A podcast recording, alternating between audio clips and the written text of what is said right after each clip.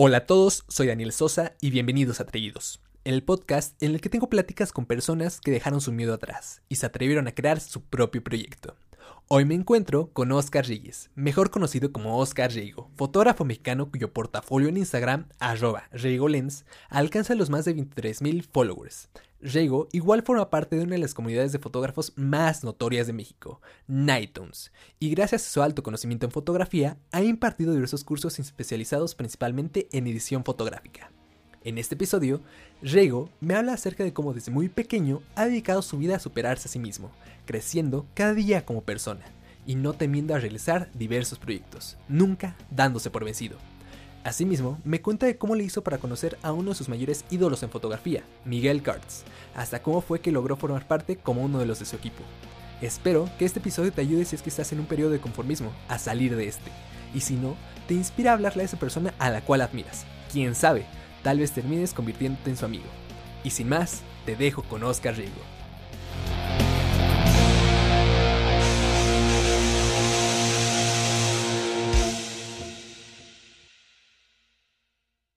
Bueno, Reigo, es un gusto tenerte aquí. O sea, eres de las personas que más admiro, que más he admirado desde que te conocí, como te lo he dicho.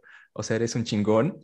Y aparte, por, no solamente por la persona que eres, sino por todos los proyectos que llevas detrás. O sea, tienes Reigo Lens, has pertenecido a Nighttones y perteneces actualmente todavía. Has formado eh, enlaces con Secretaría de Turismo, con Xiaomi México. Eh, también has invertido tus propios cursos de edición, de, tanto de profesional, de eh, Photoshop y Lightroom. Y pues también has, ahorita metiste mucho a esto de los NFTs. NFTs. Entonces es algo que quisiera tocar, pero la primera pregunta que quisiera, de donde quisiera partir es, ¿qué hacías antes de Raygo Lens? Wow, ¿qué hacía antes de Raygo Lens? A ver, es que yo siempre tuve esta como noción, o bueno, estas ganas de querer como, como destacar, ¿no? O sea, como pues hacer algo. O sea, yo siempre estaba diciendo, a ver, tengo una cámara, tengo una reflex, tengo una GoPro y tengo una computadora. O sea, puedo hacer un chorro de cosas, pero nunca supe bien qué quería hacer. O sea, como que estuve por acá, estuve por allá intentando. A ver, o sea, literalmente te digo antes, hace años, o sea. ¿Qué edad? O sea, ¿qué edad tenías? No sé, yo creo que, o sea, iba en sexto, quinto de primaria, tenía como 10 años, 11 años, algo así, más o menos, y yo ya quería hacer cosas. Eh, me acuerdo que en ese entonces estaba muy de moda eh, Minecraft, lo de los videojuegos y eso, y pues yo era súper fan de los eh, youtubers que hacían gameplays de Vegeta Sección 77 y de Willy Rex y Luzu Games y todo eso, y yo dije, no, pues yo quiero ser como ellos, ¿no? O sea, yo quiero hacer esto.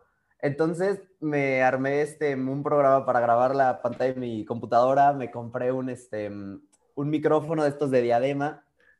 Em, y pues me puse a grabar, o sea, me puse a hacer un chorro de, un chorro de videos. De hecho, ahí sigue mi canal. tener ¿Cómo se llama? ¿Cómo se... Ahí para los que quieran buscarlo. Muy bueno, a ver, qué pena, pero está un poquito complicado el nombre. Es MC Phantom Minecraft. O sea, está, está, o sea, es un nombre de un niño de o sea, estaba, muy, estaba muy chistoso, pero bueno, este. El punto es que, pues, ahí empecé, ¿no? O sea, como que ahí dije, no, pues, o sea, siento que esto es lo mío, ¿no? O sea, como estar hablando, como estar diciendo algo, eh, como darme a conocer o no sé, ese tipo de cosas. Ahí tengo una duda, o sea, porque en esa edad, como que también muchos salieron con este ese ambiente de querer hacer, eh, pues, estos videocanales, ¿no? ¿Cómo te dabas a notar? ¿Cómo? O sea, sí, por ejemplo, ¿cuál, era tu ¿cuál era tu diferenciador en ese tiempo o qué hacías dentro del canal? O sea, literalmente, ¿qué hacías? O sea... Ok. Lo que yo hacía era lo que hacían los youtubers españoles que me la pasaba viendo todo el día. Era que yo me ponía a jugar Minecraft, me metía a un servidor de Minecraft y, no sé, me metía a uno que se llamaba Olympocraft, me acuerdo mucho de ese este, que tenía como modos de juego, ¿no? que era Escapa de la Bestia, Juegos del Hambre y Parkour y no sé qué tanto. Y pues yo lo que hacía era ponerme a jugar y hablar, o sea, estaba hablando, estaba hablando mientras jugaba. Pero ¿sabes qué es lo De que, hola mundo. Ajá, sí, así, exacto. O sea, me acuerdo hasta del saludo. El saludo era tipo, eh, hola, ¿qué tal amigos? Aquí MS Phantom. Em, entonces, eh, o sea, me acuerdo que además era, era súper chistoso porque yo estaba súper influenciado por youtubers españoles. Entonces yo, o sea... el acento. Exactamente, yo más mexicano que el nopal y estaba hablando como español. Me, la pasaba diciendo tío, me pasaba diciendo leche y, y, macho y hombre y hostia y no sé qué tanto, o sea, era súper chistoso. Tengo que verlo, en serio. Todo eso, era, era cagadísimo, de verdad. No inventes. Y bueno, después de eso, eso fue en sexto. ¿Hiciste algo después? Varias cosas, la verdad, o sea, a ver, ¿qué siguió después de eso? Ok, después de eso me entró como mi gusto por el fútbol en el Mundial de Brasil 2014. Me entró mi gusto por el fútbol, el cual hasta ahorita todavía tengo, soy, soy muy fan del fútbol. Eh, y empecé después de ese Phantom un canal que se llamaba Cookies Games. ¿Por qué Cookies eh, Games? Cookies Games era porque lo que hacía era, era que compartía tutoriales para descargar videojuegos. Ah. Entonces tenía como o sea, tuve dos tutoriales para descargar dos videojuegos. Creo que uno de Slenderman y otro de Five Nights at Freddy's o algo así. Em, pero después como que el canal dio un giro súper, súper cañón y empecé a meter noticias de fútbol en un canal que se llamaba Cookies Games, ¿ok? Entonces, o sea, como que no, no había conexión. No, no, para nada. Pero de todos modos, pues yo dije, eh, X, lo hago subí creo que uno o dos videos de noticias y aparte de las noticias de un club en específico. Yo soy muy fan del América, eh, del América de aquí de México. Y entonces en ese canal lo que empecé a hacer fue subir noticias de ese equipo, ¿no? O sea, yo me metía a Twitter, me metía a la cuenta del América, me metía a... ¿Este canal de qué era? ¿Ella también de YouTube o era de...? De YouTube, sí, de YouTube. Ok, ok. O sea, era un canal así de eh, pero, o sea, ¿qué... Los videos eran récord, o sea, me metía yo a récord, al diario récord, me metía a Twitter, me metía, no sé, a, Televisa Deportes en ese entonces, acumulaba así todas las noticias de la América, armaba un blog de notas, así las ordenaba, ponía lo que iba a decir y ahí me tenías a mí con mi iPhone 4S grabándome diciendo, no, pues entonces Darwin Quintero es nuevo refuerzo de la América y así, ¿no? O sea, era como, como súper chistoso y además me acuerdo que en un en un momento, eh, pues sí, sí empecé a tener vistas, ¿no? O sea, digo, ahorita no es nada y en ese entonces tampoco, pero para mí tener dos mil vistas en un video que wow. yo dije, wow, ok, esto está funcionando. Y aparte para un chavito de, de que... Sí, no, o sea, escuchas la voz y es, suena una niña, neta, o sea, suena una niña, suena una niña chiquita, así te lo juro. que come galletas. Que, come galletas y, y juega, y juega videojuegos. No, em, entonces yo dije, ok, esto está funcionando. Entonces armé otro canal de YouTube igual y ese sí ya lo orienté hacia el América y le puse América y ya. Em, y yo me puse a hacer, o sea, también según yo quería ser diseñador gráfico en ese entonces. Entonces abría PowerPoint y me ponía a hacer mil formas y cosas ahí, hacía los banners de, del canal y la foto de perfil y toda la cosa. Y ahí no me acuerdo, la verdad, ya cuántos videos subí. Creo que no fueron tantos, quizá unos dos o tres, cinco, a lo mucho pero ahí hubo eh, ya algo diferente que no solo era en YouTube, también ya me metía a SoundCloud. Entonces ahí como si fuera tipo podcast, más o menos, ahí lo de las noticias lo metía también en SoundCloud. Y digo, obviamente nadie lo escuchaba en SoundCloud, o sea, nadie lo encontraba. ¿Quién, quién iba a buscar eso? Pero bueno. Pero ¿qué me habías dicho? O sea, en la plática que tuvimos antes, que estabas con señores. O sea, ¿cómo está eso? A eso voy ahora.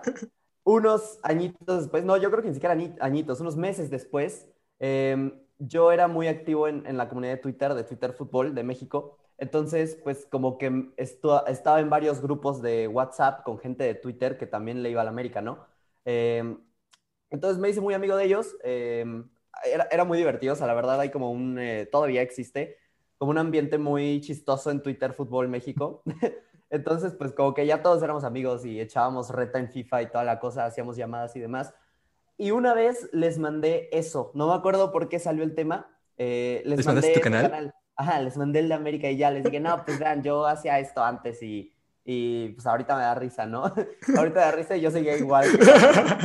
pero bueno. De que sé, tres meses después y. Exacto. O sea, tenía tres días que había No, yo antes hacía esto, qué chistoso. Eh, pero entonces lo mandé, lo enseñé y me dijeron, oye, ¿sabes qué estaría padre? Que lo hiciéramos, pero en conjunto todos. O sea, que hiciéramos una llamada y estuviéramos platicando del América y lo subiéramos. Y yo dije, oye, sí, la neta, la idea está súper chida. Entonces, ahí como con otros tres o cuatro del grupo, como que hicimos un grupo aparte. ¿Qué edades tenían? Uy, no me acuerdo bien, pero todos estaban arriba de 20. y yo estaba abajo de 15, o sea, imagínate. Era muy chistoso, la verdad. Em, entonces armamos un grupo y ahí como que empezamos a organizar todo, ¿no? Entonces, ok, este va a ser el nombre, aquí está la cuenta de Twitter, aquí está la cuenta de Facebook, acá está la cuenta de Instagram. Em, vamos a subirlo en una primera instancia a YouTube. Entonces un día dijimos el grupo, vamos a hacer esto, ya está todo listo, ustedes métanse a la llamada tal día, tal hora y vamos a platicar de la América. Y la verdad... Ahí que usaban, porque ahí era Skype, ¿no? Skype, exactamente, en Skype lo hacíamos. Em, y la verdad, o sea, desde el primer episodio estuvo bastante organizado, o sea, era de que era este Jess Spitia, un saludo a Jess Spitia ahí en Twitter. Em, él era quien, quien moderaba, por así decirlo, el podcast. Em, entonces, él decía, no, pues, este, bienvenidos a La Banda del Campeón. En ese entonces se llamaba La Banda del Campeón. Em, y él, él lanzaba las preguntas, ¿no? No, bueno, o sea, empezaba como con una introducción. No, pues que el América se enfrentó a Cruz Azul la semana pasada y ganó 2-0, ¿no? Algo así, con goles de tal, tal y tal en tal minuto y así. luego era así de, me acompaña el día de hoy, este, tal y tal, y me acompaña también Oscar Reygo y así, ¿no? Y era como de, ¡Hey, hola, cómo estás! O sea, súper chistoso, la verdad. Eh, pero bueno, pues ahí Oye, pero ¿cómo te integraste a ese ambiente? O sea, porque pues hay una gran diferencia de edad. O sea, ¿cómo le hiciste para...? Twitter, la verdad, o sea, fue Twitter, de que yo me sentía analista deportivo en ese entonces. Entonces yo escribía mis opiniones de la América y toda la cosa. Y además me decían que tenía noción. O sea, todo el mundo me decía, no, pues, o sea, no, no estás tan güey. La neta, sí. Sí, le sabes. Sí, o sea, como que sí conectas, hermano.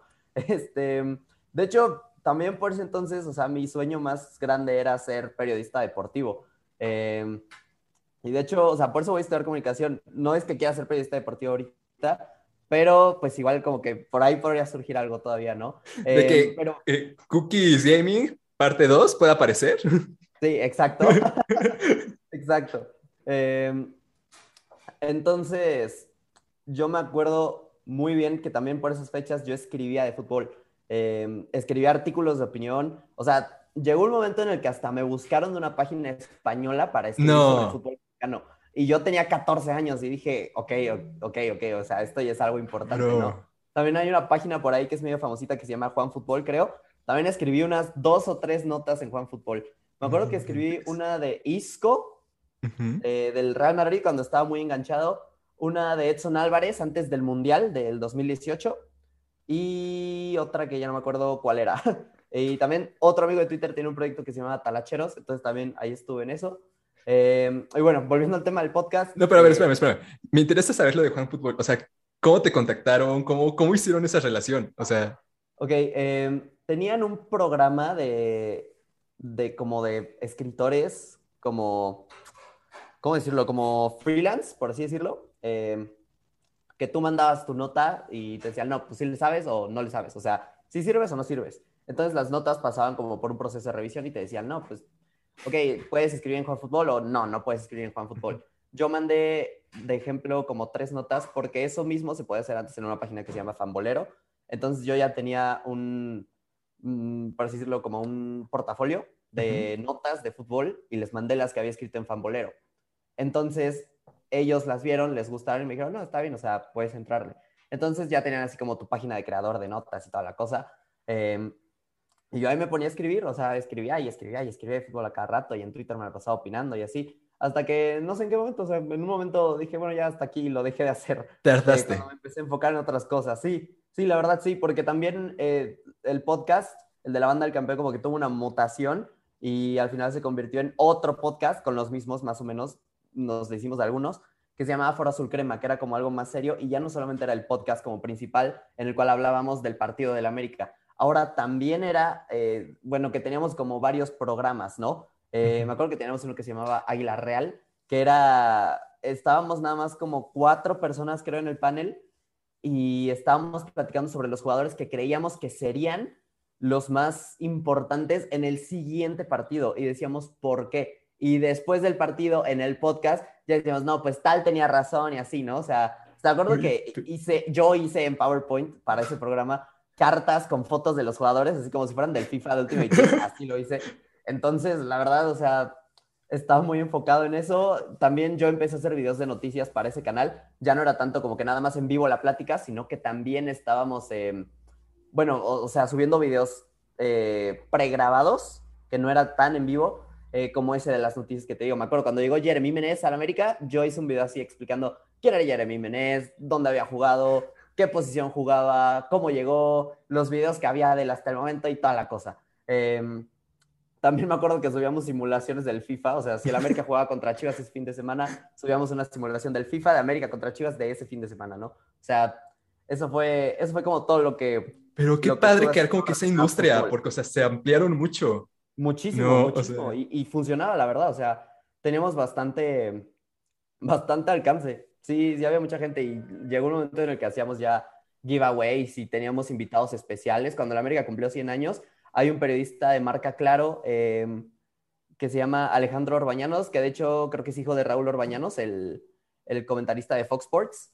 Em, y él estuvo con nosotros en un podcast. Ahorita él está en marca Claro, si no me equivoco. También eh, Billy Escobar estuvo con nosotros en un podcast. Él regaló unos boletos para un partido que, si no mal recuerdo, era de Copa MX de la América contra Veracruz. No me acuerdo si era de Copa o era de Liga entre semana, pero me acuerdo que era entre semana. Y por ahí estuvimos regalando los boletos, también regalamos un libro de la América y un buen becoso. O sea, la verdad estuvo bastante interesante. Bro, pero pensar que todo esto lo iniciaste con un programa a una edad muy pequeña, o sea... no, ya, o sea, 11 años, o sea, no, bueno, 12, pon 12. Y luego, o sea, eso no es todo. El fútbol, en el fútbol no se queda todo, ¿sabes? O sea, después de esto, después de la banda del campeón, después de Foro Azul Crema, yo quería seguir haciendo algo, porque eso como que se apagó, ¿no? Ya por tiempo, cuestiones de universidad de los demás y así, pues ya murió como ese programa, ¿no? Que de hecho ahorita ya lo retomaron ellos, yo ya no entré, eh, pero bueno, ahí están ellos. Un saludo también a Voces del Nido, que ahora se llama. Eh, entonces yo en 2018, en, parece que en marzo, abril, por esas fechas, ya en tercero de secundaria, hice otro canal de YouTube, ya tenía rato que no hacía nada, hice otro canal de YouTube. Eh, en el cual iba a ser yo hablando de desde cualquier cosa, la verdad, o sea, cualquier cosa que se me ocurriera, como tipo blogs o blogs de opinión, no sé bien. Trending. Eh, exactamente, exactamente, que va a ser trends y todo ese tipo de cosas. Vaya, creo que en todos estuvo esa etapa de querer hacer ese tipo de youtubeo. Entonces, yo dije, ok, tengo la cámara, allá ya usaba mi cámara, ya sabía usar mi cámara, la, la reflex con la que ahorita hago Ray Golens. Eh, me compré un o sea, Esa ha sido tu cámara de toda tu vida. Sí, es que ni siquiera era mía esa cámara, la verdad. O sea, esa cámara era de mi hermana. Se la compraron a mi hermana cuando iba en la universidad, como en el 2000, no sé, 2013, 2014, por ahí más o menos. Y la cámara estuvo años arrumbada ahí hasta que yo decidí agarrarla un día. Y dije, ah, ok, esto, esto está interesante, ¿no? Eh, entonces me compré un tripié de tres pesos en Walmart y llené una pared de mi casa de cartulinas blancas, le puse un cuadro, le puse texto y así. Y yo me ponía así en la cartulina y me ponía la cámara a grabar. Em, y empezó a hablar así, o sea, como que ya tenía planeado el tema, ¿no? Tenían un cuaderno de qué iba a hablar ese día. Pero eh, dinos, dinos, o sea, dime, ¿de qué temas hablabas? O sea, de los que te acuerdes, o sea. Hay dos videos, nada más subí dos videos de ese canal. Un video fue, ah, yo era muy fan de Luisito Comunica, hay que decirlo. Si escuchas cualquier video mío en esa época, o siquiera un audio que mandara por WhatsApp, mi voz era como la de Luisito Comunica, o sea, sin querer queriendo, yo imitaba a Luisito Comunica y sonaba igual. De hecho, hasta me decían, oye, ¿y por qué hablas como Luisito Comunica? pues está, es la influencia, hermano, me la paso viendo sus videos. Em, entonces, el primer video fue de fútbol, fue hablando de... extraño.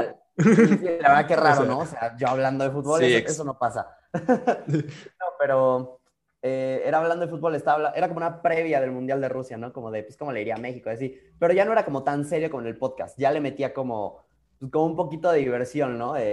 un poquito de... Tu marca personal. Exactamente. Ya era meterle como un poquito más de... Pues sí, como de, de, yo mismo, ¿no? O sea, como de más cotorreo que programa de análisis de ESPN. Así.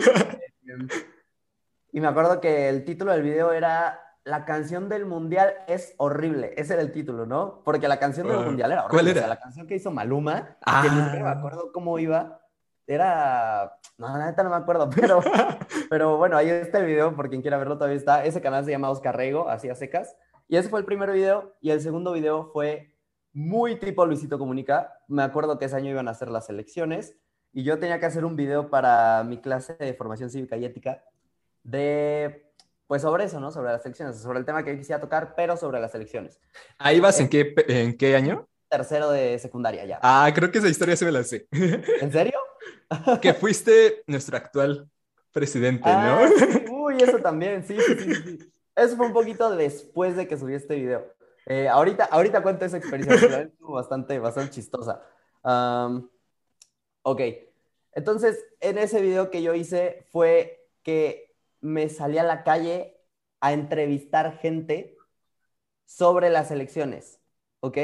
O sea, les preguntaba... Ahí que tenías como 15 años, ¿no? 15... ya más o menos 15, sí, justamente acaba de cumplir 15, en octubre, sí, 15 años tenía. Eh, entonces me salí a entrevistar a la gente y les preguntaba lo de los trabajadores y de las elecciones y que si estaban informados, que si no estaban informados y esto y el otro y así, ¿no? Y todo lo grababa con una GoPro, yo tenía una GoPro 3 Plus, creo, una de esas. Entonces con eso iba grabando yo ahí por la vida. Me fui a un parque que está aquí por mi casa, eh, en el que me sentía seguro sacando la cámara. Eh, porque digo, o sea, ves a un morrito de 15 años que aparte yo, o sea, la verdad estoy muy delgado y en ese entonces estaba muy chaparro. Entonces parecía un morro ahí de 10 años entrevistando gente en la calle. ¿Y qué te decían? O sea, cuando llegabas con ellos, o sea, como que te quedaban viendo feo o qué? O sea, o no, no era como que, ajá, o sea, no era como que yo llegara, hey, ¿qué onda? Oye, ¿nos puedes dar tu opinión de esto? O sea, no, yo sí llegaba sin grabar y les decía, oye, te estoy haciendo un video para, pues, para la escuela y estoy entrevistando a la gente, te voy a hacer una pregunta sobre política, no hay ningún problema. Me decían, ah, adelante, o me decían, no, ahorita no. Y decía, ok, si me decían que no, pues me iba. No, pues si me decían que sí, ya me quedaba con ellos y les preguntaba. Eh, ahí están esos videos también. Ese canal es igual el de Oscar Rego, entonces ahí lo pueden checar en YouTube. Eh, y ya, ahí murió. Ahí fue la última vez que intenté ser youtuber. Ahí, ahí quedó, ¿no? O sea, como que ya no, ya no hubo más. Eso fue todo lo que hubo antes de Regolens. Y esto que comentabas ahorita de que yo fui Andrés Manuel. O sea, estaba viendo tu video de campaña. Ajá. Está genial, o sea, lo amé, la verdad. La, verdad fue una experiencia bastante divertida. Em, el proyecto final de Cívica y Ética, igual de secundaria en ese año, era que a cinco de nosotros, de la generación, de la generación saliente de tercero de secundaria, nos iban a hacer un candidato, ¿no? O sea, los que creían que tenían como esa noción para pues, hablar con la gente y debatir y esto y el otro, em, iban a, a ser el candidato. Uno iba a ser Andrés Manuel, que fui yo, otro iba a ser Mid, otra iba a ser este, Margarita Zavala, Anaya y, y el Bronco, ¿no? Pobre del güey que es el Bronco, pero bueno. Vamos a eh, mocharles las manos. Sí, exactamente. No, lo, lo peor todo es que el vato que agarraron para eso sí era así, o sea, no. chiquito, o sea, su personalidad sí era súper chistosa, pero bueno. Ah, o sea, con decirte que el final, bueno, ahorita voy a eso. Este, entonces, yo en ese entonces era como el consentido del profe de formación cívica y ética, ¿no? Por mis videos justamente. Em, entonces se acercó conmigo y me dijo, oye, la neta, vas a ser el único al que le voy a preguntar quién quiere ser. Entonces, tú dime cuál candidato quieres ser. Y yo dije, no, pues me la aviento con Andrés Manuel, o sea, es el más difícil, ¿no? Creo, o sea, o te aman o te odian. Sí. Em, entonces, o sea, o lo haces bien y te aman, o lo haces mal y te odian todos. Entonces, me voy con Andrés Manuel. Y estaba súper padre porque teníamos como nuestro equipo, o sea, teníamos nuestro director de marketing, eh, publicidad acá en redes sociales, teníamos el fotógrafo eh, y todo. Y también otras personas de tercera secundaria eran el INE y también teníamos a, a, los que escribían de los debates que eran de otros grados. O sea, Literalmente crearon todo el sistema electoral. Estuvo cañón, la verdad, estuvo muy padre. Eh, todos participaban de sexto de primaria a tercera de secundaria, todos. Todos tenían algo que ver ahí. Em, entonces, pues ya era como de armar mítines y armar videos y este tipo de cosas, ¿no? O sea, era la huelga. exactamente, era una campaña electoral. O sea, yo me ponía a hablar con los trabajadores de la escuela, iba a hablar a grupos, iba a hablar a primero de secundaria, así de que estaban en clase y entraba la jefa de campaña así de, profe, lo molesto que va a pasar el candidato, así de hablar y, demás, y yo entraba. Seguridad. sí, exactamente, sí, porque o sea, iba yo con mi equipo de siete personas atrás y me ponía a hablar con, con todos. Eh, algo que pues hizo que yo, o sea, la verdad yo gané esas elecciones, arrasé, o sea, creo que gané con el 60 y algo por ciento. Wow. Eh, fue que pues como que lo hice muy ameno, porque me acuerdo que todos los demás candidatos entraban a los salones y a los mítines y demás con chorros de hojas y se ponían a leer y que no me acuerdo, o sea, términos súper políticos que un niño de segundo y secundaria no iba a cachar nunca, o sea, no le iban a entender. Entonces yo dije, ¿sabes qué? O sea, yo voy a hacerlo ameno. Yo entraba a los salones y a los mítines y a los debates sin hojas, o sea, sin nada escrito absolutamente. Lo único que traía era acá, o sea, yo ya me tenía las propuestas de Andrés Manuel bien presentes y qué contestarle a cada uno en caso de que me atacaran, ¿no? Porque ya sabía con que me iban a atacar, o sea, era obvio, era Andrés Manuel, por favor. ya sabía qué contestarles. Eh, entonces, pues ya, o sea, como que me fui ganando a la gente así poco a poco, ¿no? Y el último día, ahí va la anécdota del Bronco, eh, te digo que era muy, era muy el Bronco, el, el vato al que le tocó hacer al Bronco, y bueno, creo que con decirte que él ya no estuvo en el debate y lo reemplazaron con otro estudiante porque lo suspendieron un día antes del debate. No. Por eso te digo todo. Neta. O sea, estuvo chistosísimo eso. Y además a mí me entró miedo porque el chavo que... Me va a cortar las manos. No, no, no solo eso.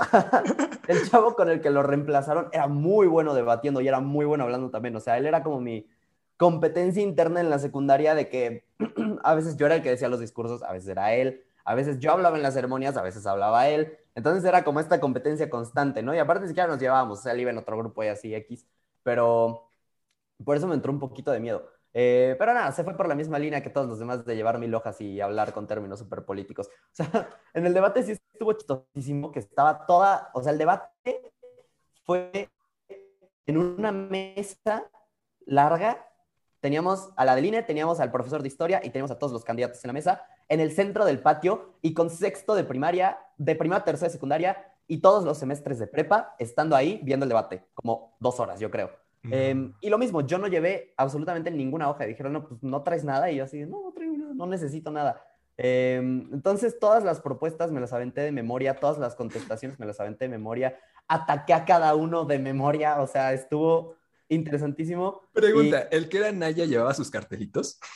Sí, sí llevaba, sí, llevaba unas, este, unas hojas impresas con fotos, prácticamente igualitas a las que Anaya llevaba los debates reales, ¿no? Entonces él así como que las iba enseñando.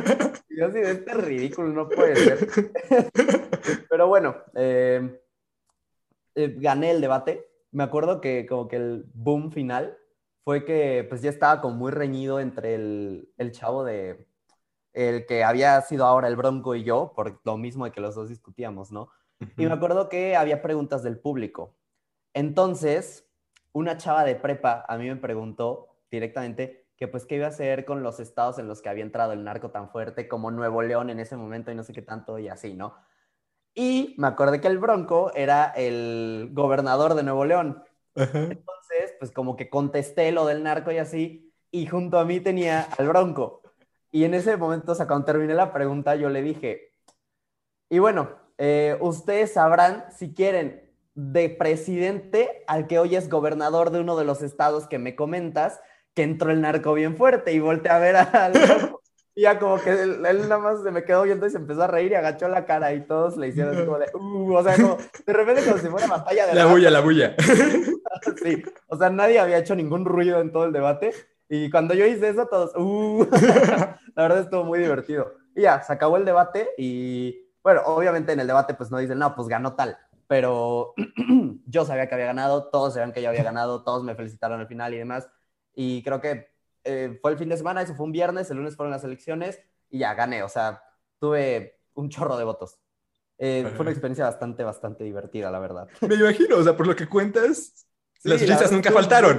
No, para nada, o sea, y además hay unas joyas de video de ese, de ese tema que no sabes, o sea, supongo que alguna vez tú que, que me tienes en Facebook habrás visto el video de así le meteremos gol a la corrupción. No sé si alguna vez lo viste. No, no Hay lo un he video visto. en el que yo estoy vestido de candidato, o sea, acá con mi camisita blanca y mi pantalón negro, mis zapatos de vestir y todo. Eh, fue de los primeros que hicimos para la campaña y tengo el balón en el manchón penal y le pego y meto gol y luego me acerco a la cámara y digo, así le meteremos gol a la corrupción. Y luego el eslogan de la campaña de Andrés Manuel, ¿no? Juntos haremos historia. o sea, No. tú sabes cómo han tirado carrilla con eso, pero bueno, ahí está el video también, está muy, muy chistoso. De que hay que volverlo a hacer trending. Sí, la neta sí, o sea, la verdad es muy divertido. Y a la fecha me siguen llegando mensajes de esa página de Facebook, porque el nombre es Andrés Manuel López Obrador, ¿no? Pero ahí dice, cuenta de simulación electoral para la campaña del centro escolar Lancaster, bla, bla, bla, bla. Ajá. Y hay mucha gente que no sé si no ve que la foto de perfil es un mocoso o no lee la descripción, pero manda mensaje así de señor presidente, me comunico con usted porque yo así de, bro, o sea, lee, no está tan difícil. Esta no puede ser la foto de perfil de Andrés Manuel. No, Esta no puede ser su foto, o sea. Chicos, por favor, pongan atención, lean. Exacto. Pero bueno, por eso México está como está, ¿no? Eh, en fin. Ay, no. Pero bueno, ya, esto que me comentas, o sea, tu secundaria, primaria estuvo genial. Y... La me la pasé bastante bien. Bueno, y ya iniciaste después de eso ya con Lens, ¿no? ¿Tenías como los 14 años, aprox? Más o menos. De hecho, Reygolens empezó un... Bueno, o sea, Reygolens como tal, la cuenta Reygolens empezó en 2018, en julio, no me acuerdo qué día. Hace poquito se acaban de cumplir tres años, justamente. Em, el, 12 de julio. El fue, tu, fue tu primera publicación. Sí, exacto. El 12 de julio fue mi primera publicación. Em, pero yo, en mi faceta fotógrafo, en mi faceta quiero aprender a usar una cámara, empieza en 2017, si no me equivoco. Creo que en 2017. Tenías aprox. Unos 15 mm, años. 15 años, sí, justamente 15 años. Em, mm. Hubo una fiesta en un pueblo de mi familia. Em, un fiestón, o sea, de que parecía kermés de pueblo, la neta, estuvo impresionante. Contrataron a todos. sí, no te conocía, pero habría estado chido. eh, y me acuerdo que esa cámara, una Canon T3i, andaba viajando siempre en, los viajes familiares, ¿no? Cuando había fiestas, porque mi hermana, que era la que sabía usarla, pues tomaba fotos y era para lo único que esa cámara se usaba. Entonces, eh, me acuerdo que un día yo estaba en casa de una tía, ahí en ese pueblo, antes de la fiesta o después, ya ni me acuerdo, sentado y que veo el estuche de la cámara, no voy, la agarro, la prendo y, pues, o sea, no le entiendo absolutamente nada. La veo y digo, madres, o sea, y está en manual, ¿no? lo tomar y ya, o sea, ¿qué, ¿por qué hay tanta ciencia detrás de tomar una foto? O sea, con mi cel lo agarro y, la hago así y ya está, ¿no? Em, entonces, como que la vi, busqué un tantito en Google cómo hacer fotos, empecé a leer cosas, apertura de Fragma hizo velocidad de obturación y dije, no, no, no, o sea, yo quiero el modo automático, por favor. Eh, dije, ah, para poner el modo automático, vete a la, le pongo la y ya, me puse a tomar fotos de todo. Ya sabes, lo que todos hacemos, hay un gato, foto, hay un foto, o sea, así empecé. Em, y luego al otro día, alguien vio que yo estaba así con la cámara y en la fiesta, ah, entonces sí fue antes de la fiesta esto, en la fiesta me dice, no, pues tú que le sabes a la cámara, a ver, voy a tomar foto. Yo así de, yo que le sé a la cámara, o sea, que, ¿quién eres o qué viste que te hace pensar que yo le sé a la cámara? Pero bueno, pues yo igual en modo automático le tomaba fotos a la familia, ¿no? Así, X. Y cuando regresamos a, la Ciudad de México, em, yo puse un tutorial en YouTube de pues, manejo de cámara, ¿no? Básico como para aprender a usar eh, pues la cámara en modo manual, velocidad de obturación, ISO, el diafragma, todo esto, ¿no? Ya el, encuadre y demás. Em, lo intenté hacer aquí en mi casa, no podía, creía que mi cámara no servía, el que no serviera yo, pero bueno. Em, me acuerdo, hay, hay, un tema de la fotografía que es la velocidad de obturación, que, a ver, te lo digo así rápido, a mayor velocidad, em, la fotografía es más oscura y el momento sale como congelado, ¿no? Y a menor velocidad, eh, es muchísima más luz, pero todo lo que se esté moviendo sale movido. El tema es que yo me fui a la velocidad más alta, así de 1 sobre 8000 o algo así. Y yo quería tomarle una foto en mi lavabo así todo oscuro al agua y quería que el agua saliera congelada y salía completamente oscura. Y yo decía, ¿por qué está pasando esto? O sea, es que ya no sirve esta cámara, necesito comprarme otra. De que yo no Canon. Sí, exacto. arreglen mi cámara. ¿Por qué? ¿Por qué si pongo la velocidad en 1 sobre 8000 y no hay luz se ve oscuro? Pero bueno, el punto es que yo llegué a pensar eso, ya después dije, ok, qué tonto, esto, aquí influye la luz y no tengo nada de luz dentro de mi casa como para que salga bien una foto a uno sobre 8000, pero bueno. Em, y ya como que fue poquito a poquito. A, mí desde muy chico, me acuerdo que iba al paseo ciclista con mi abuelo, al de... Al ¿Reforma? de Reforma, ese. Y pues como que me gustaba ver así los edificios y que el monumento a la revolución y el ángel y así. Y con mi iPhone, en ese entonces era el 5S creo, pues ahí andaba como güey todo el paseo tomando fotos. Eh, y la subí a mi Instagram, al de Oscar Reigo. Este, ¿Ahí existía? Sí, ya. Oscar Reigo ya existía, Oscar Reigo. Ah, sí, Oscar Reigo, sí. Ajá, ese como... La personal. 2014 antes, yo creo. entonces, pues ya, o sea, como que subía mis fotos de la ciudad que pues, de repente me gustaban, ¿no? Por ahí. Pero ya luego cuando empecé con la cámara, me acuerdo que la primera vez que salí por tomar, para tomar fotos perdón, a la ciudad fue eh, unos días antes del Día de Muertos de 2017. Entonces ya estaba. Ahí vas en secundaria, todavía, ¿no? En tercero. Ya estaban las flores de Cempasúchil en reforma, ya estaban los mexicráneos y todo esto, ¿no? Entonces, pues me acuerdo que yo iba con mi cámara, ya sabía un poquito de manejo de cámara, y ahí como que nada más le tomé una foto al ángel y le tomaba foto a los mexicráneos, así. Ya tenía un iPad en ese entonces, em, las pasaba al iPad y ahí me ponía a editarlas en Lightroom y las subía a Oscar Reigo, o sea, normalón. Eh, nada más como, pues que era hobby, ¿no? Y dejé de hacerlo un rato, no me acuerdo bien en qué momento. Eh, de hecho, fui a Nueva York en 2018, en... ¿Qué mes fue? Creo que fue en marzo, marzo-abril, estuve en esos dos meses en Nueva York como una semana. Eh, creo que la primera de abril y la última de marzo. Em, y llevé la cámara y no tomé una sola foto en Nueva York porque me cansaba muchísimo. O sea, tenía mi mochila. Cargar la cámara y yo decía, no, es que qué pesado cargar con la cámara. que sacarla. Que... Sí, no, o sea, qué pesado. O sea, estoy caminando todo el día y qué pesado cargar con la cámara. Y sí, ¿quién me viera ahorita? O sea, ahorita ando 10 horas en la ciudad con cámara, dron, lentes, tripé y toda la cosa y ya no me canso, ¿verdad? Pero bueno, en ese entonces era un suplicio para mí. Sí, exacto. En ese entonces era un suplicio para mí estar cargando con la cámara. Entonces en Nueva York no hice ninguna foto, regresé, me arrepentí obviamente. Ahorita me sigo arrepintiendo. Porque si hubiera tomado fotos, ahorita tendría fotos para reeditar de Nueva York, ¿no? Y podría hacer cosas súper chidas, pero bueno. En fin. Sí, porque has estado de las fotos, de tus primeras fotos, las has reeditado. Sí, y has estado subiendo. Exacto, las que tienen como mm, cierta calidad, que están bien tomadas, que están bien encuadradas, que no tienen como defectos de técnica a la hora de tomarla. Digo, bueno, esta foto estaba padre, creo que la edité bien en su momento, o creo que la edité horrible en su momento, pero la voy a reeditar hoy a ver cómo queda. Y las vuelvo a subir cuando hago eso. Entonces, creo que fue por ahí de julio, sí, el 12 de julio comentabas que yo dije, ¿sabes qué? O sea, ya tengo que separar mis fotos personales, o sea, mi cuenta privada, las fotos de mi cara, de mi familia, de mis amigos, de mi perro y así. Ay, perdón, es que acabo de estar enfermo y... No, no te preocupes. bueno, no, no era COVID, eh, nada más, ah, por si alguien se preocupaba. Eh, entonces yo tenía que separar esto, ¿no? O sea, como las fotos de mi cara, las fotos de mi perro, de mi familia y demás, de las fotos que hacía con mi cámara de la ciudad. Y dije, ok, vamos a hacer una cuenta. Tenía un nombre en mente que estaba padrísimo y no me acuerdo qué nombre era. O sea, Ray Golens fue como la opción cuarta, creo. ¿Y por em, qué no metiste el otro? porque ya estaba ocupado. Ya estaba ocupado. Ni siquiera me acuerdo cuál era. Seguramente era algo súper chafa, así como de Oscar Fotos o no sé, algo así, pero bueno. Em, para mí en ese momento estaba padrísimo, según yo, ¿no? Y dije, bueno, a ver, Reigo, Lens, Reigo, Oscar Reigo, Lens, lente, cámara. Bueno, ok, va, está bien. Reigo, Lens, Ingesu. Entonces, pues ya me hice la cuenta. La cuenta la empecé en inglés. Hasta me acuerdo que mis primeras historias fueron así de... Sí, porque justamente... Sí, o sea... la, de, la de, Revolución, que fue la primera, pusiste First of many, I hope. This one's with the orange chill technique. O sea... Exactamente. Porque yo quería que fuera en inglés para tener más alcance, ¿no? O sea, para que todo el mundo viera mis fotos, mis fotos chafas, pero bueno. Em, entonces así empecé, como que pues, ya de repente salía, cuando salí un domingo con mi familia, le tomaba una foto al monumento, la editaba en Lightroom llegando a mi casa y la subía y decía, no, pues este es el monumento de la versión, y así. Em, pero ¿y con cuántos iniciaste? ¿Con cuántos seguidores? ¿Con cuántos seguidores?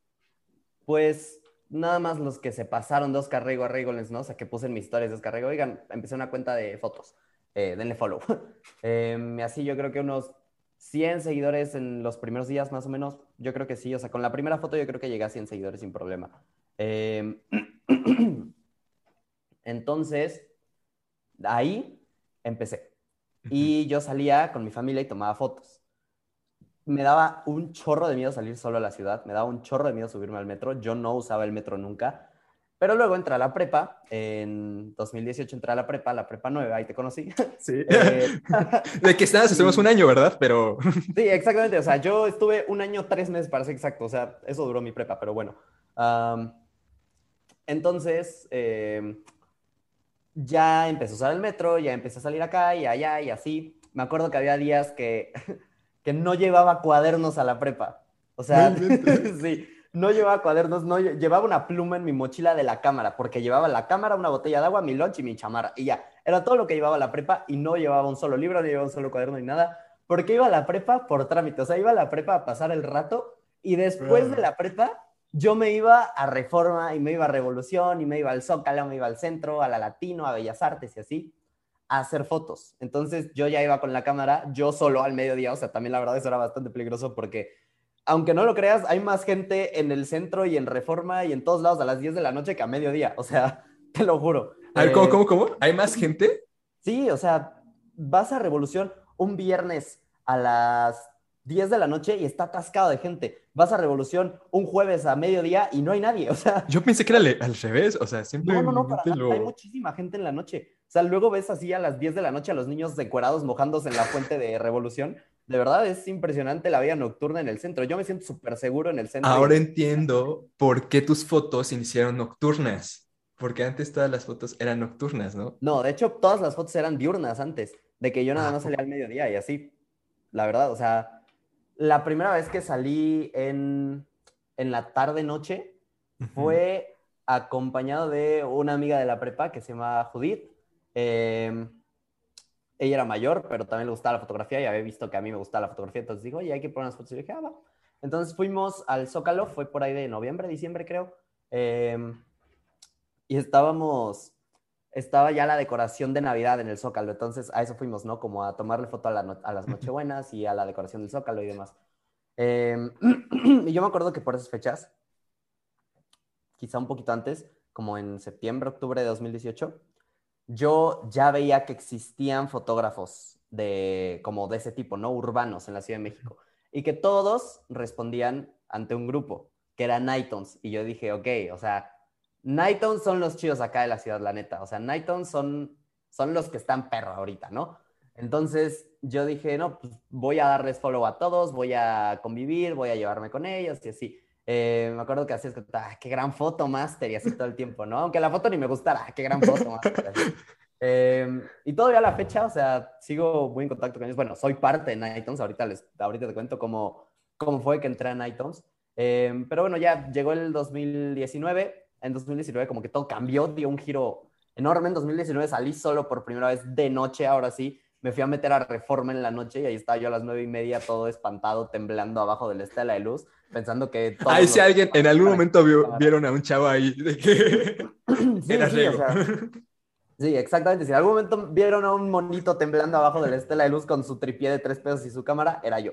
Em, pero bueno, me gustó bastante eso, la verdad. Y como que empecé a buscar gente con quien salir, ¿no? O sea, si no era con los Nightons, obviamente porque nadie me pelaba, eh, era con amigos de secundaria o con amigos de la prepa y así como que ya intentaba pues salir no solo, ¿verdad? Para que pues no pasara nada.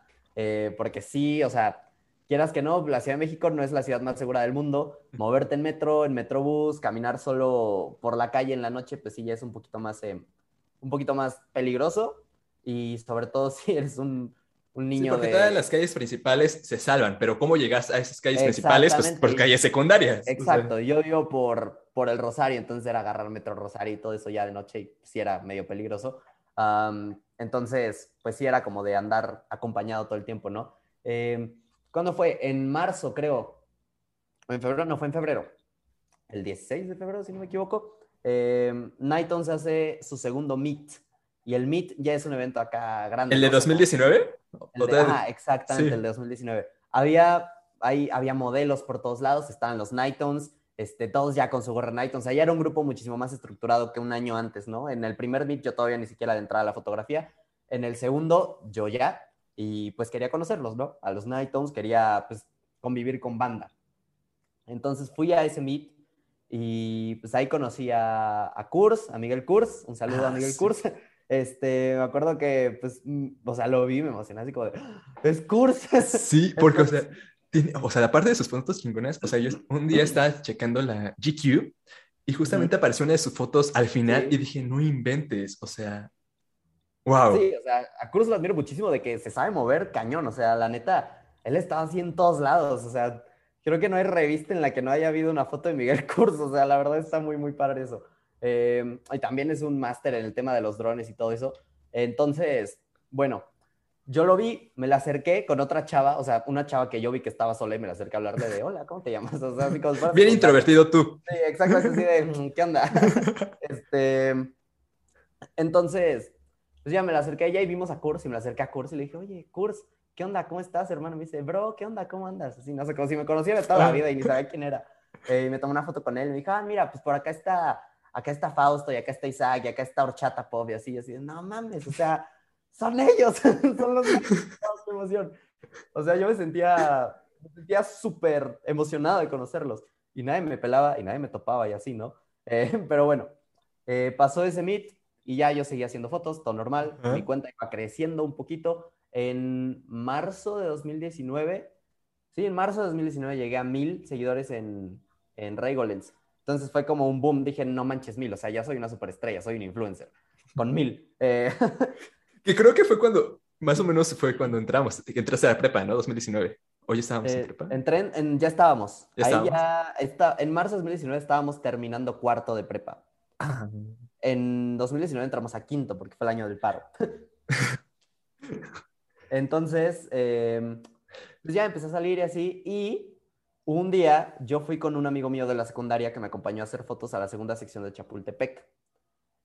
Y llego a Chapultepec, estoy tomando fotos y en la calle está, no me acuerdo cómo se llama, creo que es el Paseo de los Compositores, algo así, que es esta calle que está como hacia abajo, que al fondo se ve la Torre Pemex y las, y las Torres Gemelas de Polanco y así, que hay una fuente y todo.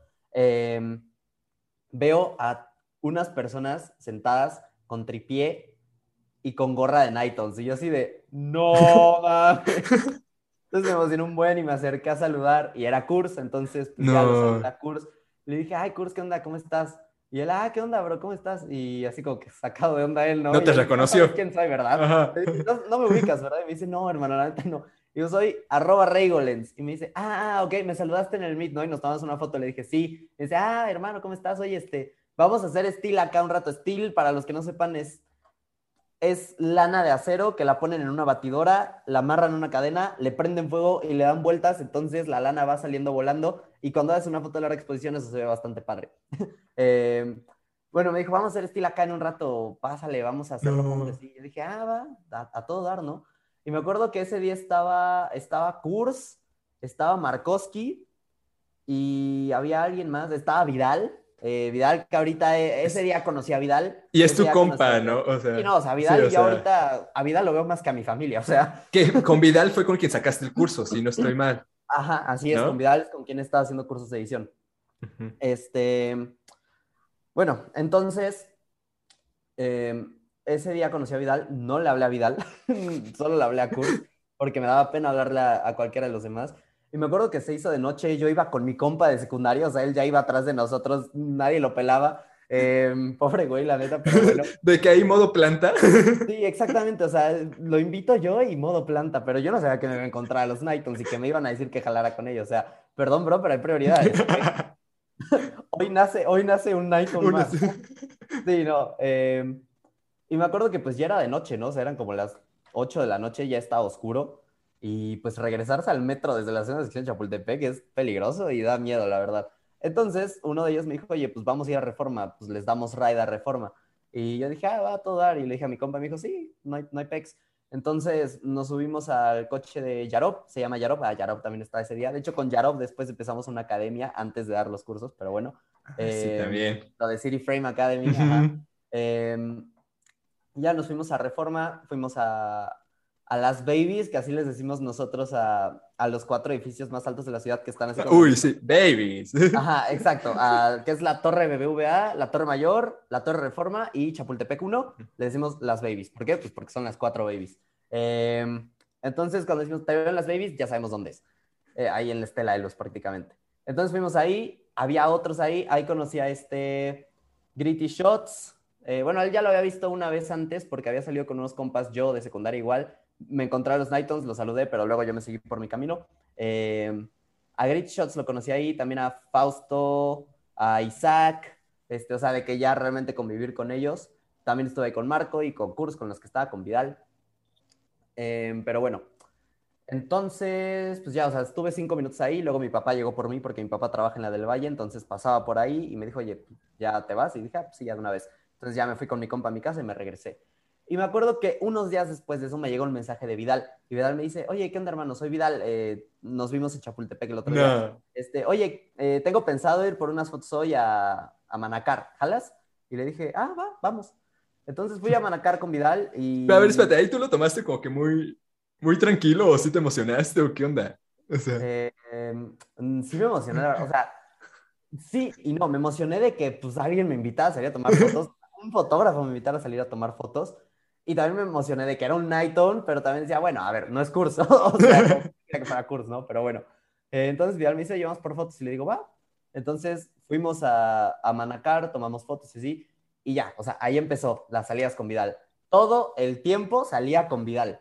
Eh, Vidal me escribía así de, vamos a Reforma, y yo, va. Eh, luego yo le decía a Vidal, vamos al World Trade Center, va. O sea, el tema ahí es que Vidal estaba en su año sabático, él ya había terminado la prepa, todavía no entraba a la uni y se tomó el año.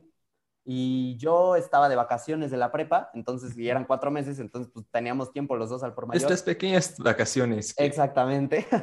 entonces, pues ya ahí me empecé a, eh, pues a llevar mucho con él, a conocer a otros. Conocí por ahí a Nathan, conocí también a, a que ya había conocido a este Grit Shots, a Fernando, eh, pues ya lo conocía, pero no le hablaba, pero Vidal y él eran muy amigos, entonces pues ya como que empecé a salir también con él. Y ahí fue cuando empezó como a cambiar un poco mi enfoque en la fotografía, porque hubo un momento eh, en 2019 que yo ya pues era parte de iTunes, me acuerdo mucho cómo, cómo pasó eso, ¿no? Eh, mi papá es estilista y él tiene un cliente que es piloto de aviones de Aeroméxico, creo. Ok. Este, y él es muy amigo de Cursos, pero muy, muy amigo de Cursos, o sea, de que hacían muchas cosas juntos. Qué mundo tan pequeño. Ajá, exactamente. Entonces, como que, pues luego hablaban de mí, ¿no? Mi papá y el cliente, así, no, pues Cursos me contó que tu hijo esto. Y mi papá, ah, sí, pues ahí anda en la fotografía el chavo y así, ¿no? Em, y un día que, que le cortó el cabello mi papá al piloto, eh, a Siqueiros, se llama Carlos Siqueiros, este, que le dice que no, pues que ya van a meter a tu hijo en iTunes, me dijo Kurs. Y mi papá me contó, pero me contó cuando ya yo sabía que me iban a meter. Porque ¿Cómo tú sabías? A las 7 de la mañana, algo así, eh, para ir a la prepa. No es cierto, me desperté antes, entonces eran como las 6 de la mañana. Y ya tenía un mensaje de Kurs que decía, ¿qué onda, hermano? ¿Cómo estás? Y yo así de, ¿para qué me está escribiendo Kurs? me va a meter a iTunes. Y luego me llega un mensaje de Vidal. Y Vidal me dice, Paps, porque el Nightons, Paps es como bro, ¿ok? O sea, no es así de mamón de ser este, de, ¿qué onda Paps? No, o sea, no, es como, como, o sea, decimos Paps en forma bro. No sé a quién se le ocurrió eso, pero ya se nos pegó a todos. Eh, me dice, Paps, ya te van a meter a Nightons. Y yo así de, madres, o sea, ese día, pum, volé, Y en eso me meten al grupo, así de Miguel Costa y no. Y yo dije, no mames, o sea, cañón, cañón, o sea, me emocioné muchísimo. Y lo mejor de todo es que dos horas después llegué a 3.000 seguidores en Instagram. O sea, fue como el día perfecto. Hasta me acuerdo de la fecha, 13 de septiembre del 2019. Cañón. ¡Wow! Pasaron unos meses y, bueno, muchos meses. este, yo ya estaba en iTunes, luego fue el Meet the iTunes 2020. 2020. Ahí yo ya iba con mi playera de iTunes, con mi gorra de iTunes y toda la cosa. Como que pues el nivel de fotografía pues ya iba subiendo, ¿no? Como que iba aprendiendo más cosas y así. Y en 2020, en un punto en la pandemia, ya estando aquí en la pandemia, eh, yo digo, a ver, es que ya estoy al nivel, ¿ok? O sea, ya veía mis fotos comparadas con las de los demás y decía, ya estoy al nivel, o sea, ya no hay más. Ya, ya estoy al nivel de Nightons, ya estoy al nivel de los mejores de México. Yo creo que ya no tengo para dónde subir, ¿no? Pero aquí es donde entra Vidal y donde entra Gritty, porque los dos me empezaban a enseñar cuentas de fotografía de otros países y yo veía esas fotos y decía, ok, a ver, ok, o sea, hay un nivel en México y luego está el nivel en el extranjero, porque en el extranjero están muchísimo más cañones. O sea, en México estamos en pañales y nos comparamos con cuentas de fotografía de Canadá, de, este, no sé, de Indonesia, de Europa, de Estados Unidos, o sea... ¿Cómo qué cuentas? Como para darle una chicada. Hay una cuenta en específico de un fotógrafo canadiense que para mí es el, más cañón, o sea, es mi favorito, mi fotógrafo favorito. Mira, quizá no es el más cañón, pero para mí es mi favorito por su estilo de fotografía y por su estilo de edición, que es eh, Michael Sidowski y su cuenta es Mind's Eye, o sea, es Minds, así como suena, M-I-N-D-Z punto I de ojo, ella. Este, entonces, en él, o sea, cuando descubrí sus fotos dije, no, es que yo quiero ser como este brother, la neta. O sea, yo quiero llegar a este nivel. Entonces, ¿qué hicimos Vidal y yo durante la cuarentena? Comprar cursos de edición compramos cursos de edición de fotógrafos de otros países. hay uno que se llamaba Jimmy McIntyre, no me acuerdo dónde es, creo que es este, no sé si es inglés o finlandés o irlandés, algo así. Eh, termina en este, eh, es de ahí como de, por esa parte del mundo, ¿no? Como de Inglaterra, de Reino Unido. Em, entonces, pues ya compramos varios tutoriales de edición de él, creo que dos. Eh, empezamos a editar nuestras fotos con eso. Uno traía eh, tutoriales de composición, tutoriales de encuadre y así, pero pues ya son cosas como más grandes, ¿no? O sea, más de lo que puedes encontrar en YouTube. Entonces, pues ya con él eh, empezamos a aprender como este estilo de edición como suave, como aprender a manejar la luz, como aprender a manejar más el color, aprender a usar Photoshop, porque la mayoría editan en Lightroom. Es que decirlo, la mayoría editan en Lightroom. El Lightroom es un gran programa para editar, pero tiene una limitante. O sea, la verdad es que tiene una limitante, como que si aprendes Lightroom al máximo, no vas a llegar a editar como, como si supieras editar súper chido en Photoshop. O sea, Photoshop, la verdad, sí es algo muchísimo más grande que Lightroom. Y a todos los que lo escuchen que sean fotógrafos, editen en Photoshop. Escúchenme, editen en Photoshop. Aprendan a usar Photoshop bien y les juro que van a hacer cosas increíbles. Em, bueno, entonces, pues ya, como que ahí empezamos a usar Photoshop. Y para los que no saben, ¿van a seguir sacando cursos ustedes? Sí, de hecho esa es la idea. O sea, la verdad no tenemos como un calendario de cada cuánto sale un curso, pero de repente es como de, no, oye, pues ya tiene rato que no sacamos curso, ¿no? Y dice, ah, sí, no, pues ya, hazte el banner, vamos a poner fecha tal, tal y tal. Va, se arma el curso. Sí, o sea, para los que no, no sepan y quieran aprender, o sea, sigan a Rego y ahí, o sea, siempre está subiendo información. Sí. Sí, la verdad sí, siempre estoy ahí anunciando todo lo que, pues, lo que, lo que sea, ¿no? O sea, lo que surja. Em, entonces, pues ya igual durante la pandemia, que Vidal y yo ya habíamos visto como estos cursos y así, a mí un día me marca curso, yo ya me llevaba muy bien con cursos, ya me había invitado a edificios, a subteas, a tomar fotos y eso. Eh, me dice, oye, es que Jarob, que es otro de Nightons, tiene una idea de hacer una academia virtual de fotografía y video y pues queremos ver si él quieres entrar como profesor. Y yo así de, wow, ok, va, no, pues yo estoy dentro, o sea, ni me preguntes eso, ni se pregunte. Em, yo estoy dentro totalmente, sin problema. Entonces, pues, ya empezó la academia, me dice, ¿y a quién más crees que deberíamos meter? Alguien como de tu edad. Y yo dije, no mames, pues Vidal. O sea, ¿no le habían dicho Vidal?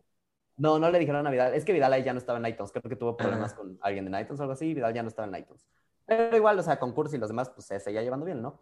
Y le digo, no, pues Vidal creo que es buena opción. Eh, y me dice, va. Entonces, jala Vidal, estamos ya, armamos City Frame Academy, se llamaba, era de fotografía y video. Teníamos todos los jueves, teníamos pláticas gratis con otros fotógrafos, con otros creadores de contenido. Estuvimos ahí con, con Brandao, este, también estuvo, estuvo Fausto, creo, si no me equivoco. Eh, también estuvo esta Viridiana Or, estuvo un chavo creo que es colombiano, que se llama Ojo con Oscar. No me acuerdo si es colombiano o venezolano, pero bueno, es de ahí de Sudamérica. Em, el punto es que pues ya como que ese, ese proyecto empezó a crecer, ¿no? Empezamos a tener cursos pagados em, y Vidal y yo dimos un curso pagado en City Frame que era de fotografía intermedia, o sea, como que era para los que, los que ya sabían, que no sabían tanto y tampoco querían saber así como lo más profesional, o sea, era como pues ya técnicas más avanzadas sin caer en lo profesional, ¿no? Em, como en el nivel en el que estamos desde entonces él y yo, básicamente. Em, entonces, dimos la clase, Vidal y yo, armamos una presentación de PowerPoint, eh, la dimos así en Zoom, y la verdad es que se sintió una química para dar clase muy cañona. O sea, como que Vidal y yo encajábamos, ¿sabes? O sea, como que, como que nos seguíamos muy bien, como que las cosas fluían bastante bien. Eh, se notó la química, ¿no? se notó esa conexión de que hacíamos las cosas bien. Entonces, pues City Frame al final termina cayendo por cuestiones de tiempo del organizador de Yarrow, creo, al final ya no, ya no siguió con City Frame. Pero pues en enero, por ahí de enero creo, si no me equivoco, Vidal y yo ya pues dijimos, no, pues o sea, ya vimos que así funciona, ya vimos que de aquí podemos tener un ingreso aparte y que además podemos enseñar y además tenemos mucho que enseñar, o sea, nosotros tenemos un año consecutivo comprando cursos de mil fotógrafos de otros países, entonces eh, hemos creado él y yo a nuestra manera nuestro propio estilo de edición basándonos en eso, en todas las herramientas que vimos, como que nosotros supimos mezclarlas para hacer lo que hacemos hoy, ¿no? Lo integraron todo. Exactamente, todo lo integramos para hacer lo que hacemos hoy, como que fue un poquito de esto, un poquito del otro, un poquito de acá y así. y dijimos, pues vamos a hacer un workshop, vamos a ver cómo, cómo sale, ¿no? entonces lo anunciamos, hicimos el banner, dijimos, vamos a dar un curso de edición en Photoshop, un curso que la verdad nadie en México da. Eh, y que yo creo que no muchos fotógrafos en México manejan ese, ese tipo de herramientas que son máscaras de luminosidad y, y paneles como Instamask, Kini Collection y cosas así. Eh, entonces, pues bueno, lo anunciamos como, como tal, como que pues iban a aprender a usar Photoshop de una manera muy chida, con un estilo de edición pues como el nuestro. Y y funcionó. O sea, la verdad es que nuestro primer workshop tuvimos, creo que 15 estudiantes, si no me, si no me equivoco, 15 o un poquito menos o más, no me acuerdo, no creo que... pero muy bien. Entre, entre 14 y 16, pongámosle. Eh, y nos fue bastante bien, o sea, la verdad estuvo muy padre, eh, lo disfrutamos. Y unos meses después dijimos, no, pues vamos a dar otro workshop. Y dijo, va, no hay problema. Entonces dimos una segunda fecha y ahí ya nada más entraron creo que ocho. Pero bueno, es normal porque nos estamos agotando con esta clientela y también no tenemos un poder de convocatoria para ese tipo de cosas tan grande todavía. Él tiene, creo que 15 mil seguidores y yo tengo 20. Eh, y en ese entonces, pues yo Pero ahora sí es buena cifra, o sea, muy buena cifra. Sí, o sea, es buena cifra, pero, pero pues si tuviera 100 igual y llegan más, ¿no? O sea, eh, y digo, en ese entonces creo que pues, los dos teníamos como 10 o algo así más o menos. Eh, pero entonces ya dimos la segunda fecha. De hecho, la tercera fecha la acabamos de terminar ahorita. O sea, el workshop terminó esta semana o la semana pasada, creo sí. La semana pasada terminó el workshop, la tercera fecha. Eh, igual entraron otros ocho, entonces pues nos hemos mantenido como en esa línea, ¿no? Como entre ocho, bueno, 15, 8 y 8. Entonces pues sale así, la verdad lo disfrutamos dar bastante bien y nos gusta que haya gente que le interese como, pues como entrarle, ¿no? A este tipo de edición. Pero qué genial, o sea, que están, por así decirlo, dándonos o dando a todos los que entran lo que a ustedes les faltó.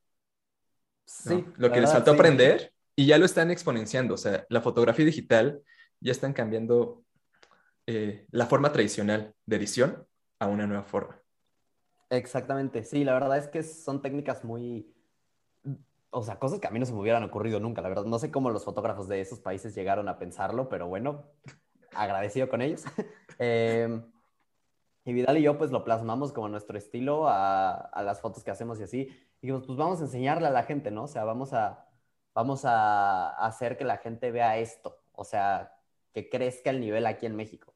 Y pues es algo que nosotros queríamos hacer, ¿no? O sea, que la gente dejara de, de llegar a cierto nivel y creer que ya era todo que, o sea, lo que a mí me pasó, que hasta ahí llegaba y que ya no había más, no, o sea, porque hay muchísimo más. Y no es como que Vidal y yo ahorita ya estemos en eso más, ¿no? O sea, Vidal y yo creemos que, pues, o sea, le sabemos, pero todavía tenemos muchísimas cosas que aprender, muchísimas cosas que mejorar y pues queremos hacerlo, o sea, queremos hacer muchísimo más todavía.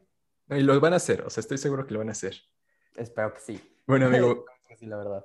De que tenía mil preguntas planeadas, pero, o sea, ya el tiempo se nos agotó.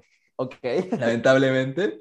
Pero sí me gustaría ver si en un futuro podemos tener otra plática, porque los NFTs sí me gustaría tener un episodio sobre eso. O sea, es importante. Porque creo que es el futuro. O sea, es lo que es. el futuro, definitivamente es el futuro. O sea, y, o sea, no, o sea, mejor ya no les contamos más. sí, la verdad, sí, mejor hay que dejarlo para otro episodio, ¿no? Sí, exacto, o sea, porque va. va. Pero bueno, ya para pasar a la última pregunta. Ok. Eh, bueno, te agradezco por estar aquí, por esta, aceptar esta entrevista. Sé que vas a seguir creciendo y una vez más te admiro, o sea, de que cuando sacaste los, ¿cómo se les llama? Los wallpapers, o sea, de que no tengo una como que se vea tal cual, pero o sea, ahí está. Ah, ok, yo tengo ese WhatsApp, de hecho. Es que o sea, está genial, es de mis favoritas.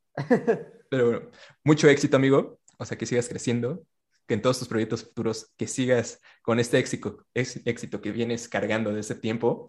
Y fue un gusto conocerte. O sea, si te admiraba, ahora te admiro aún más. No, muchísimas gracias, hermano. La verdad es que, pues bueno, ahí andamos haciendo lo que podemos. Y también a ti, muchísimas gracias por la invitación, por considerarme para estar acá, por ser de los primeros invitados en tu podcast. La verdad que qué chido, qué padre que hayas pensado en mí. Y también te admiro muchísimo. O sea, Mozart, tu podcast, o sea, la neta, tú también eres así de, que te, donde pones el ojo, pones la bala, ¿sabes? O sea, este, todo el tiempo estás intentando hacer algo y eso está súper padre, la verdad. Muchas gracias, hermano. Pero bueno, ya vamos con la pregunta. Va, échala. ¿Qué le dirías a este Reigo de 11, 12 años? O sea, estando ahorita, con todo lo que has crecido y todo lo que has hecho. Le diría no aflojes. Por nada del mundo aflojes. O sea, independientemente de que a mí me gustaba, o bueno, a ese reigo de 11 años, 12 años le gustaba hacer cosas por destacar y le gustaba hacer cosas pues, por darse a notar. Obviamente había gente que decía, ay, acá ya te das pena, ay, acá ya te das cringe, y así, ¿no? Y la verdad a mí, o sea, sí me bajoneaba y hubo veces que dejé de hacer cosas por eso. Eh, le diría, ¿sabes qué? No dejes de hacerlo, o sea, como dicen, haters are my motivators. este, eh, entonces, no los oigas, o sea, escúchalos y, y, que te entre por un oído y que te salga por el otro. O sea, la verdad, no aflojes, o sea, tú sigue, sigue creciendo en todo lo que quieras crecer y haz todo lo que quieras hacer. Eso es algo que diría, o sea, no aflojes.